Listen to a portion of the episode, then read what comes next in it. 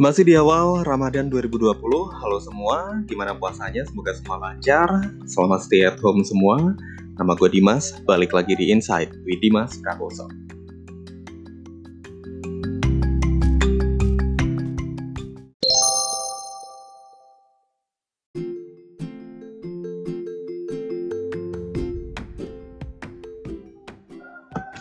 Cring, seru banget dong ada sound bite eh bukan sound effect sound effect yang ada ceringnya kayak gitu.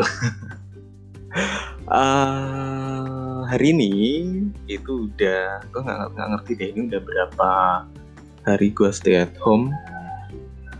Kayaknya udah lebih dari sebulan ya. Karena officially gue stay at home work from home itu mulai dari sekitar tanggal 25 Maret 25 Maret ke 25 Februari eh sorry 25 April itu sebulan. 25 April ke 30 April itu lima hari ya kan? Ini berarti udah lebih seminggu. Iya.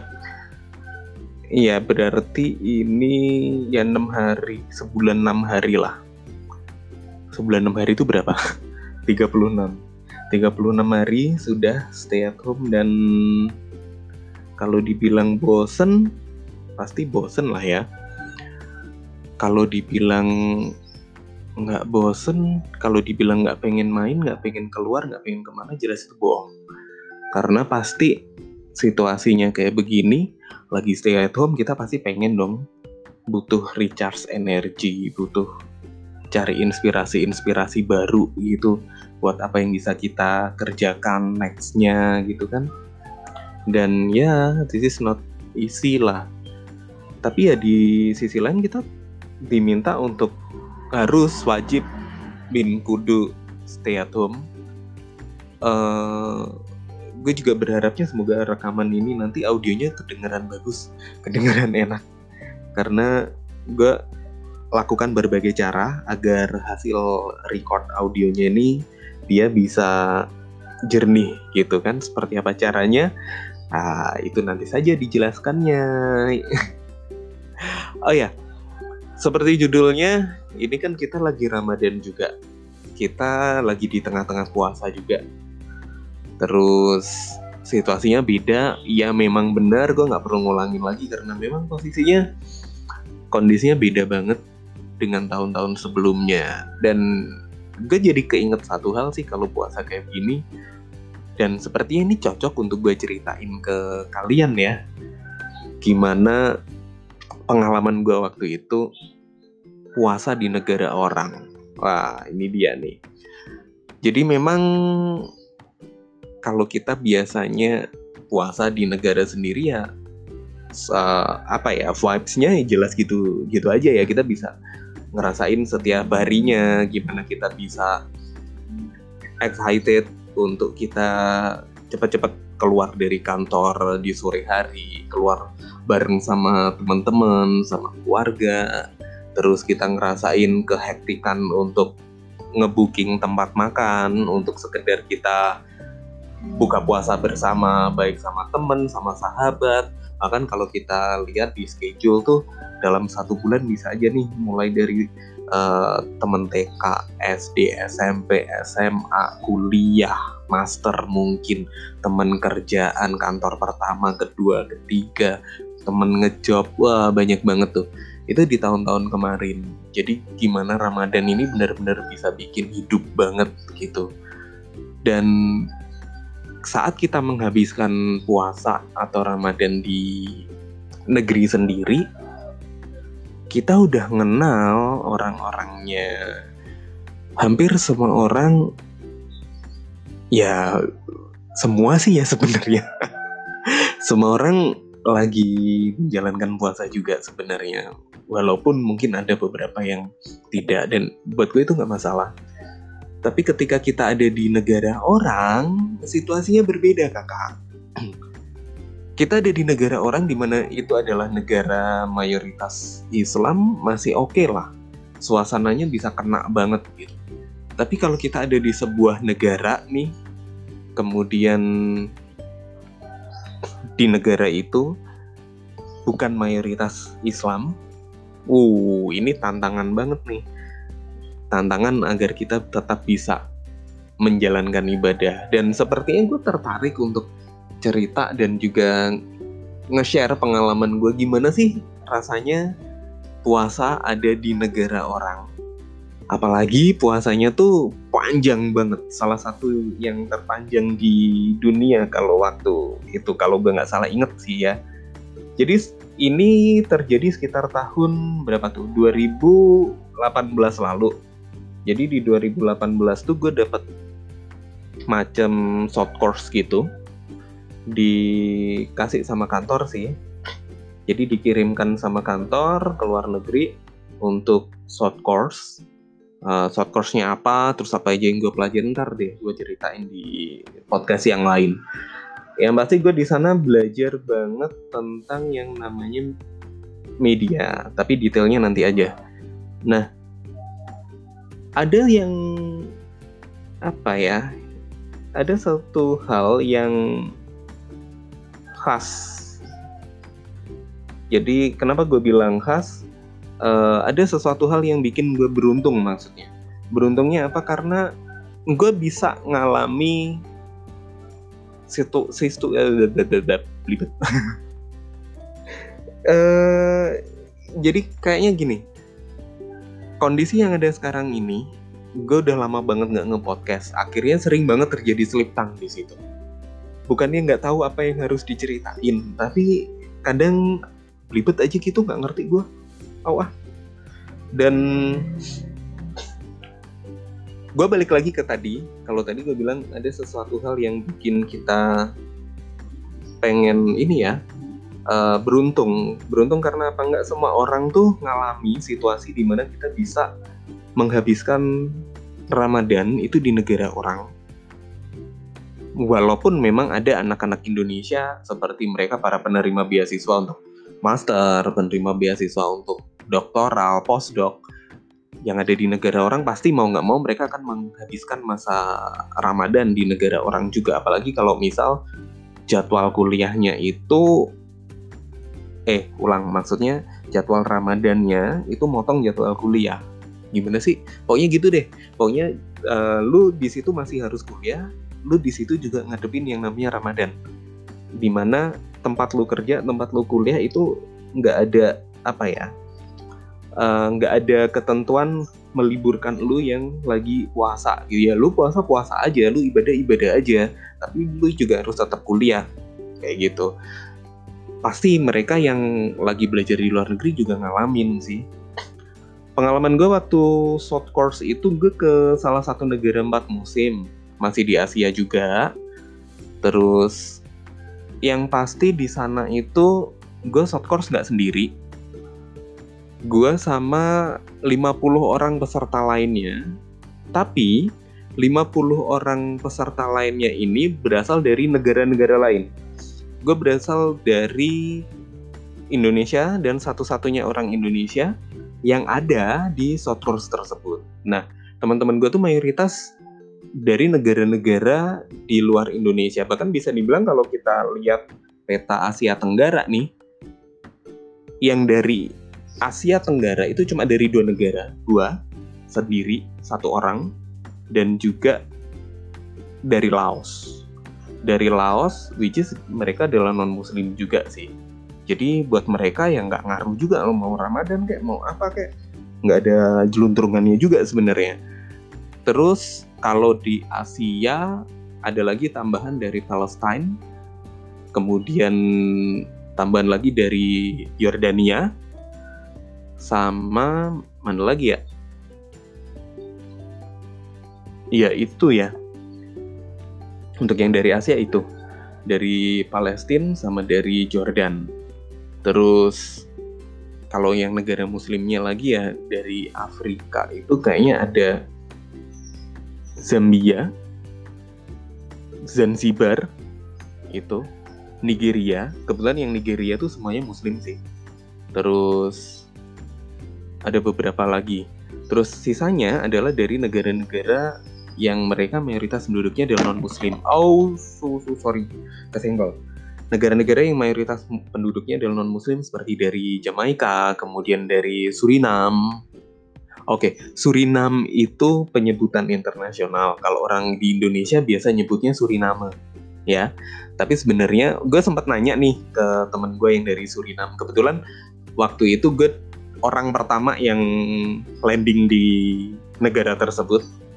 Gue orang pertama yang landing di Beijing waktu itu, sedangkan uh, paginya ada temen gue juga dia dari Surinam yang dia landing. Dan gue nanya sebenarnya yang benar adalah kita menyebutkan Suriname atau Surinam? Dan dia bilang my country called our country my apa sih my citizen call our country as Surinam jadi ya udah gue sejak itu gue nyebutnya Surinam Uh, terus ada juga dari teman-teman di Albania, ada dari Turki, ada dari negara-negara Afrika lain kayak Ethiopia, Sudan kayak gitu. Banyak sih.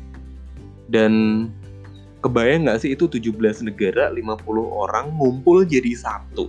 Tumplek-blek jadi satu di sana sambil kita menjalankan puasa Ramadan. Mungkin kalau puasa Ramadannya itu adalah durasinya sama, kurang lebih sama seperti di Indonesia, ini nggak akan jadi masalah gitu kan. Nah, pengalaman puasa Ramadan pertama yang gue alami di luar negeri itu adalah salah satu puasa Ramadan yang paling ekstrim di dunia gitu. Jadi kalau biasanya puasa Ramadan tuh ya sekitar 9 jam lah ya, 9 10 jam. Kalau kita biasanya di Indonesia berapa sih? Uh, imsak sekitar jam 4 ya jam 4 mungkin kalau di Jakarta beda ya. Jadi kalau di daerah seperti di Jawa Timur tuh sekitar jam 4 jam 4 setengah 5 lah.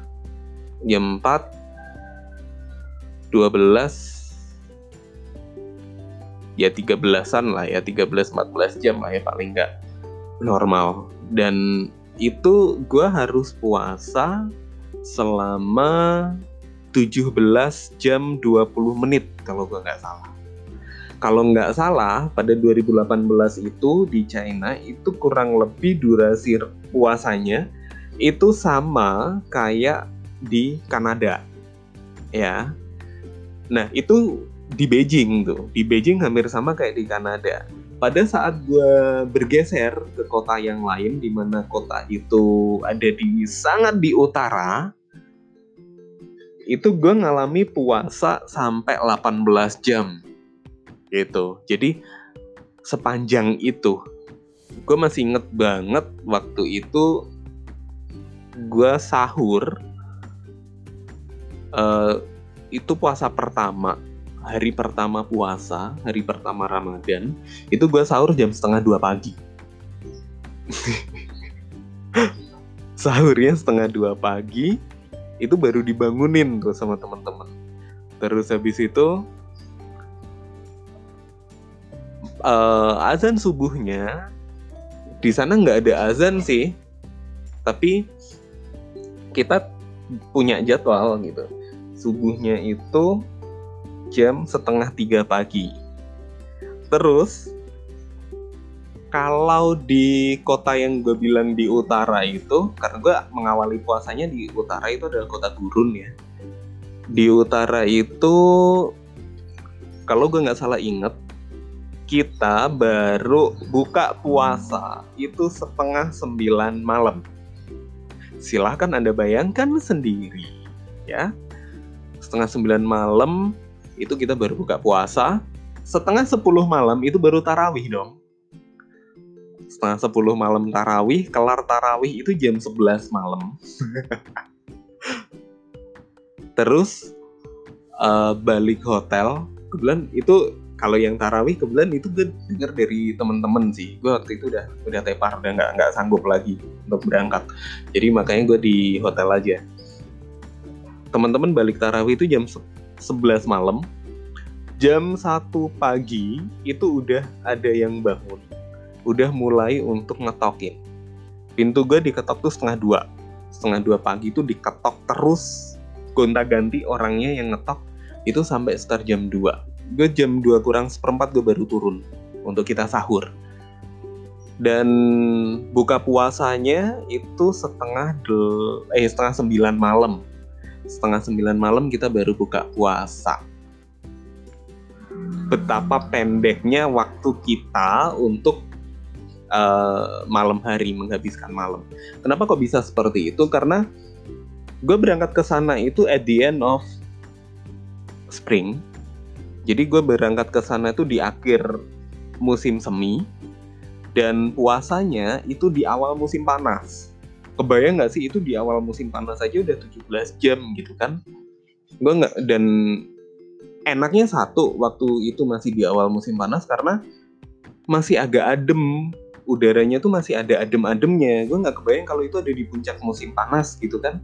Gimana tuh rasanya? Karena waktu gue ninggalin kota itu, waktu gue ninggalin Beijing untuk balik lagi ke Indonesia, itu udah setengah Ramadan gitu kan gue inget banget waktu gue landing pertama pulang dari Beijing itu itu udah pertengahan Ramadan sekitar tanggal hampir nusulul Quran lah Hamin satu atau Hamin dua sebelum nusulul Quran itu gue landing lagi di Indonesia dan apa yang terjadi berikutnya gue minta libur selama lima hari gue minta libur selama seminggu jadi itu sekitar tanggal 12 Ramadan lah.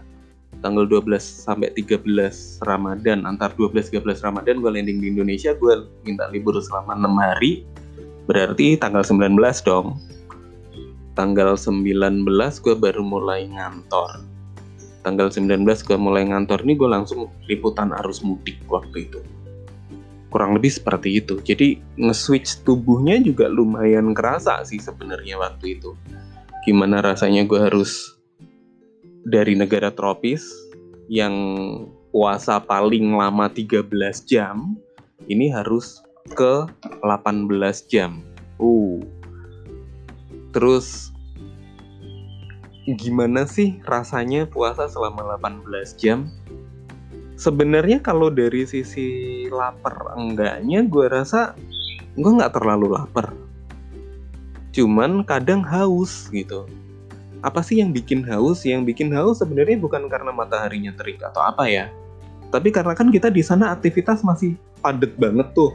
Kita aktivitas masih seperti biasa gitu dan alhamdulillahnya dari panitia pun mereka cukup mengapresiasi sih jadi oh ya gue best appreciate banget sama panitia waktu di sana jadi sebenarnya waktu awal-awal kita mau puasa di sana itu sempat ada drama sebenarnya. Dramanya gimana? Jadi kita tuh ngitung nih. Ada berapa orang yang pengen puasa. Jadi pertama yang dihitung adalah jumlah muslimnya dulu. Muslimnya ada berapa banyak di sana? Karena gini, gimana pun juga itu adalah salah satu negara yang durasi puasanya ekstrim.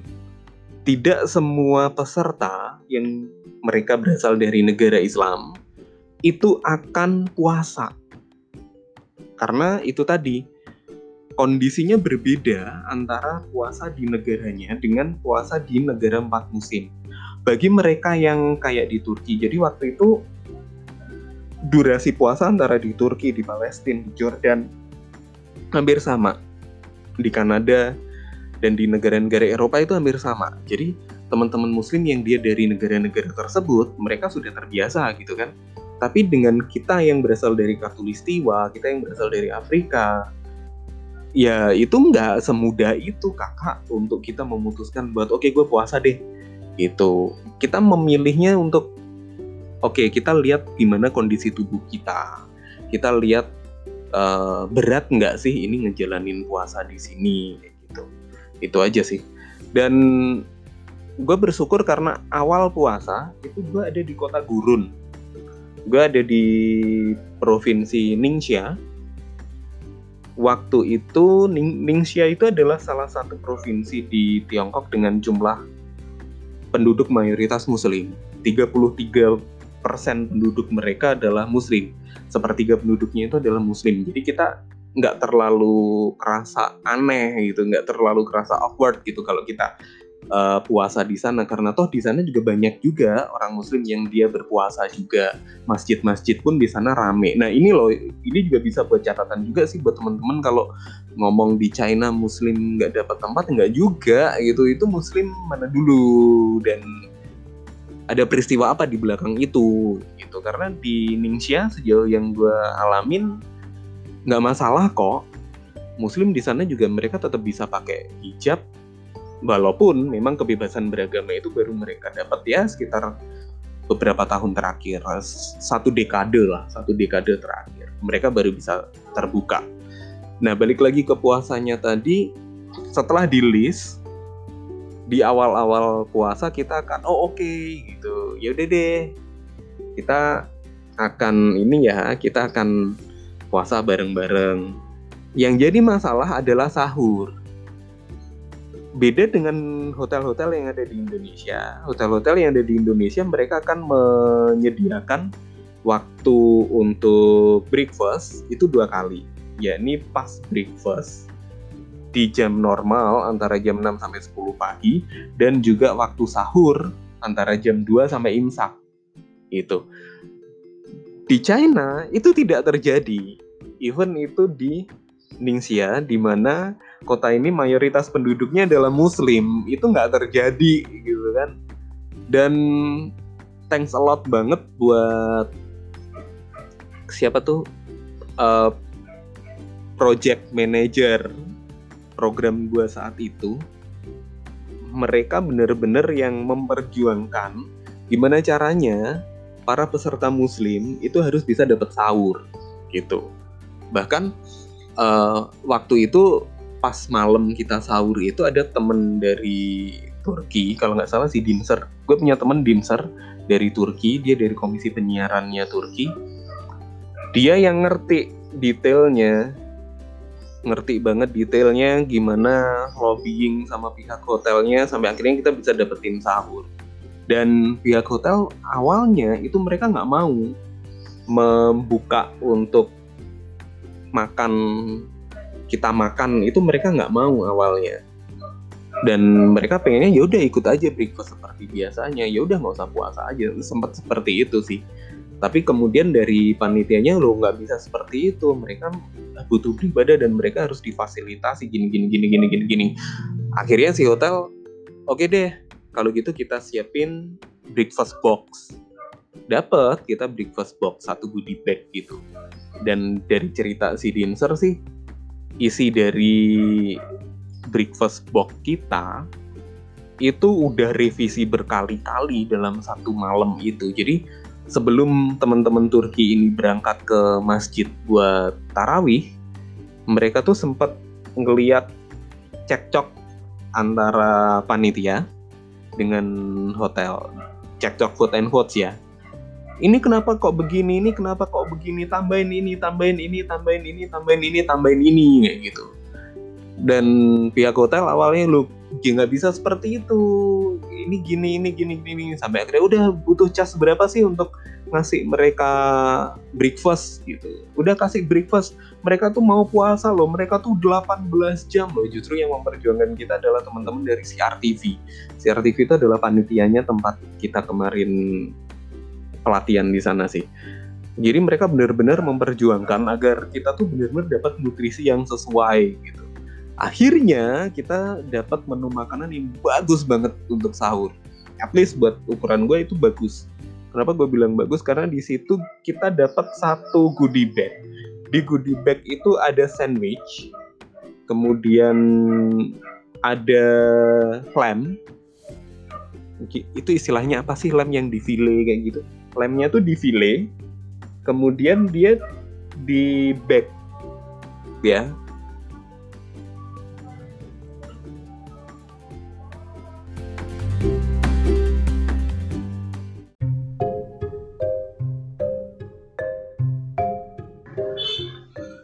Iya, jadi selain lem tadi yang lemnya di file terus habis itu di bag, kita juga tambah lagi di situ ada tomat, terus ada sayur-sayuran juga, ada keju, kejunya ada beberapa macam sih.